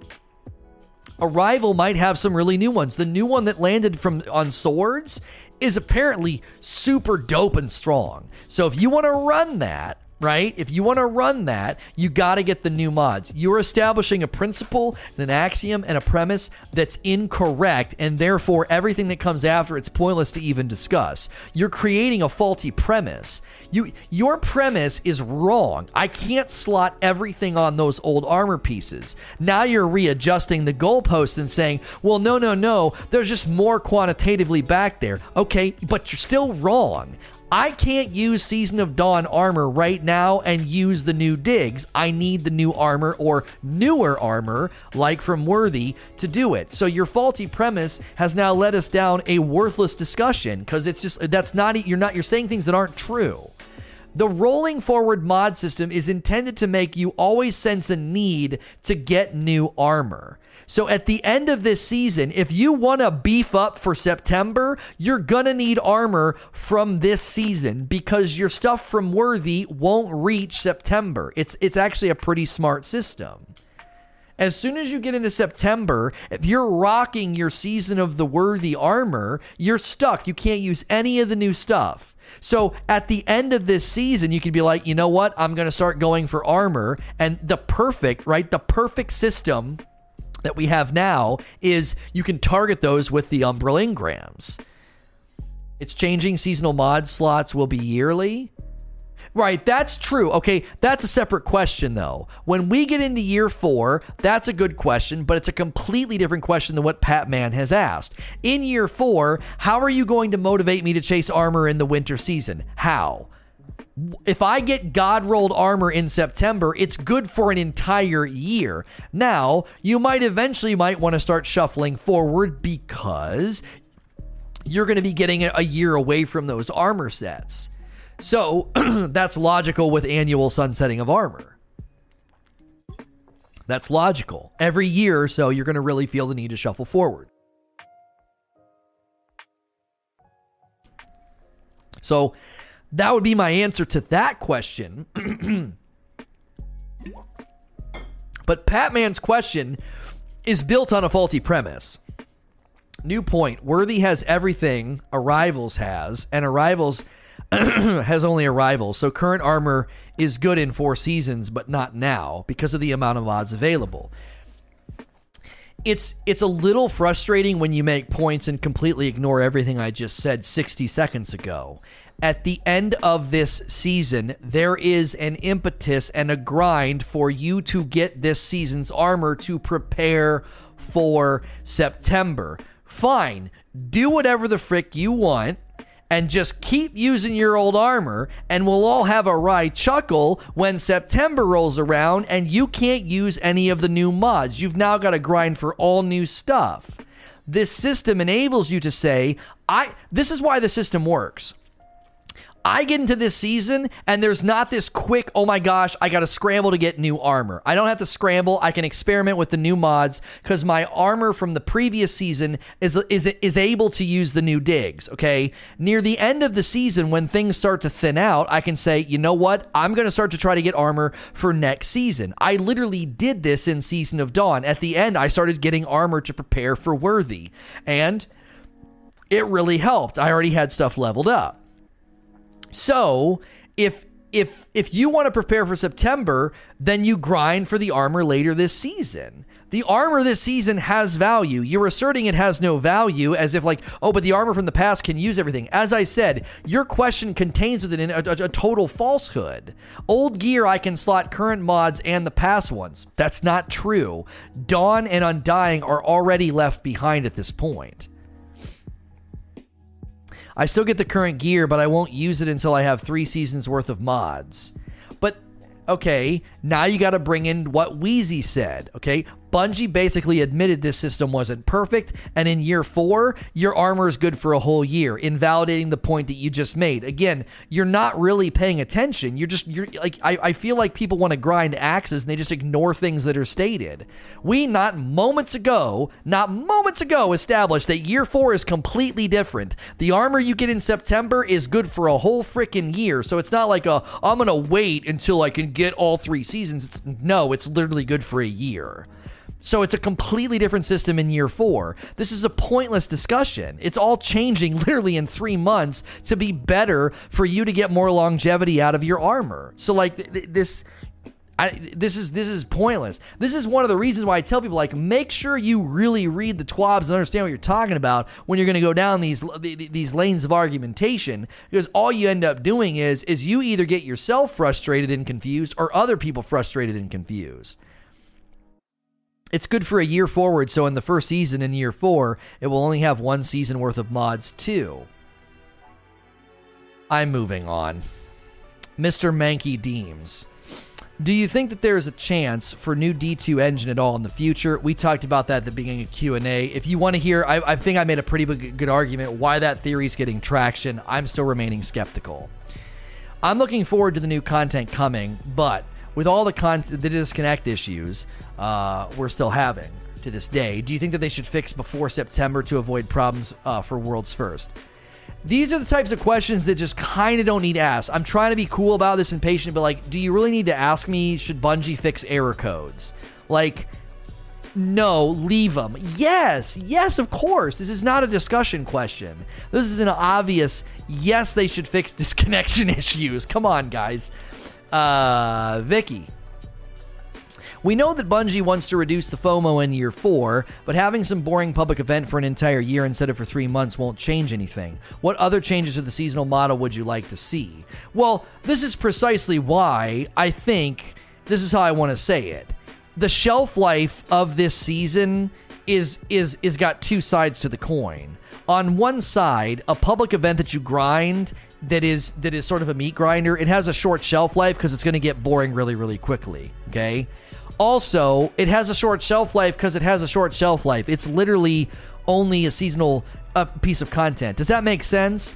I think the shallow nature of that event is intrinsically linked to the fact that it's only a three month piece of content. Bungie did not want to put a bunch of innovative eggs in that basket. Why are we going to make this insanely cool, really loopable, grindable, dynamic, varied piece of content that's going to go away in three months? So they didn't put a lot of eggs in the basket because part and parcel to it being temporary is that it's probably going to be a little thin and not that great. Therefore, if I'm correct in what I'm saying, year four activities would be a little bit better. Also, you have to consider that Luke Smith said in year four they're going to focus more on reinvigorating core activities because they're going to go towards less FOMO. That means you're going to have less like throwaway, toss it over your shoulder content that gets boring after a month and expires two months later anyway. So I would say year four will feel quite a bit different with respect to content substance and content and like the loop. Like, I don't think we're going to be looping public event stuff. I, I, I really just don't think that's what we're going to be doing in year four. I really think they're going to go away from this. It just, it doesn't, I don't think it works all that well. And I think these seasons have proven that. I think this season will all but prove they've really, really got to reconsider you know the the content loop to not to not be literally go to the public space, stand around. Hopefully, people are there, and hopefully nobody no you know nobody jacks it up and and doesn't throw the balls right or any you know any of the other stuff that happens in these public spaces. So, uh, next question. What was your reaction to Bungie saying no D3 for now? I was disappointed. I, again, I, I, think they're leaving themselves open to it because there could be technological changes that allow it. I also think the theory of the engine, we need to get beyond September and see what they're really capable of doing to expand the game's experience and make it feel like, oh, okay, now I understand why we're staying in this game. I think the lack of dedicated servers might be more concerning for people because, like, are you really going to want to play a cheat riddled game with no dedicated servers in 2020, 2021, 2022? Like, it th- that just seems, I, I, don't know, that seems like a freaking dinosaur to me. Marth Fieri. Uh, do you think Vault will allow Bungie to try new game types? This is generic yes or no. I like how experienced you are in this game. Do you think that Bungie should invest in testing all the new weapons before they released based on the last 20 to 30 nerfs?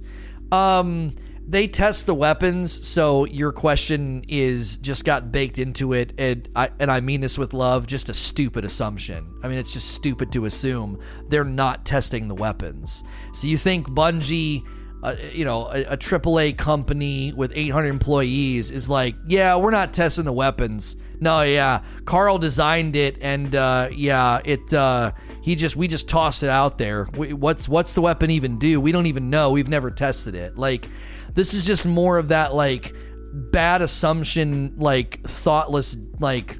I, and I and I'm and I don't want to be mean, but it's just it's just dumb commentary. It's not true. They test the weapons. Like now, did they test six people shooting it at Calus and another raid boss? Probably not. Maybe that wasn't in their purview. Maybe they did. I don't know. Maybe they did, and they're like, "Well, I, you know, we'll patch that later. You know, I, we we we got to ship the thing." They test the weapons. There is not a world that exists where Bungie doesn't test weapons. That's just that. That's just that like armchair criticism person that doesn't understand game development asserting something that they know nothing about and people are gonna be like, man, this guy's awfully rude to his viewers. I'm just kind of exhausted by people saying things that are just completely untrue because they're upset about something. Like, the gun's messed up and it's doing weird things to raid bosses, but like, to be like, are they gonna are they gonna start testing the weapons? Like, they test the weapons. uh, do you feel that Bungie might be soft? Uh what's to say? Soft sunsetting exotics in the future, considering the new perk of Unrelenting can do half the job of Suros regime, and the new sword frame can launch projectiles. I don't think so. No, I don't think that's what's going on. Uh, S S DP Delta. If Bungie introduces exotic sunsetting, do you see them keeping up a meaningful pace of giving new worthwhile exotics for the end game? This is too this is too like way out there. I don't really want to talk about that yet. I would imagine if they're going to sunset exotics though, they would be they would, they would be having to add a lot more with regularity or reissuing exotics that are currently really underused and they would completely retool them like all right, we're dropping a completely new version of Graviton or you know whatever um, that would be another route they could take. Uh, do you think they need to add more options for obtaining Twisted Energy? We already dealt with that today. Bungie spoke about better repurposing content in year four. We're speculating Menagerie would get reinvigorated as well as EP. With these activities getting vaulted, what do you see them doing uh, in seasons in year four? I've, I have no idea. We've commented enough about how we think it's going to be less about short lived content and more about reinvigoration, though. How do you feel about seasonal mod builds? I change my build every two or so seasons and go to go all in while my friend sticks with neutral loadouts because of sunsetting. I mean, people are going to respond to investment paths differently. Some people are going to be like, I'm not investing anything long term in any builds. You're going to have people that do that. They're just like, I'm I'm not doing any of that. Right? And you're going to have other people that are like, no, man, every season it's fresh, every season it's new. I want to try out the new digs, I want to replace all my stuff. That's just a difference in personality and player preference, really. Do you think Exotic should get sunsetted? We've already gotten that one a bunch. Z, if you think that the new False Promise AR, its bullets look as if they're elemental, they also sound the part. You think Bungie might turn this into a stasis come September? I, I, I'm not going to make a prediction based off of how a gun looks and sounds. I'm just going to wait and see what Bungie says about the weapon system for year four. On the topic of the DCV, how do you think Bungie will handle paid DLCs when, for example, the DC and Last Wish are vaulted? Do you think they would make DLC free or just remove them from the planets?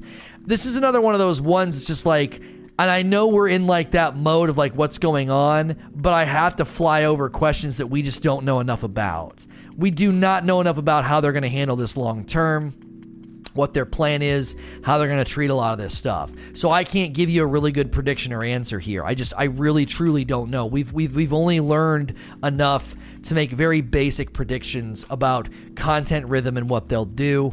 Um, I'm I'm not really sure that they're going to be like ripping large sections of the game out every single year. That could but, but that could be in the cards. They could literally say you know, no, we've we've we've we've got to we've got to thin the game out consistently, and that could be one of the ways they do it. Um, is by consistently dropping stuff out every literally every 12 months.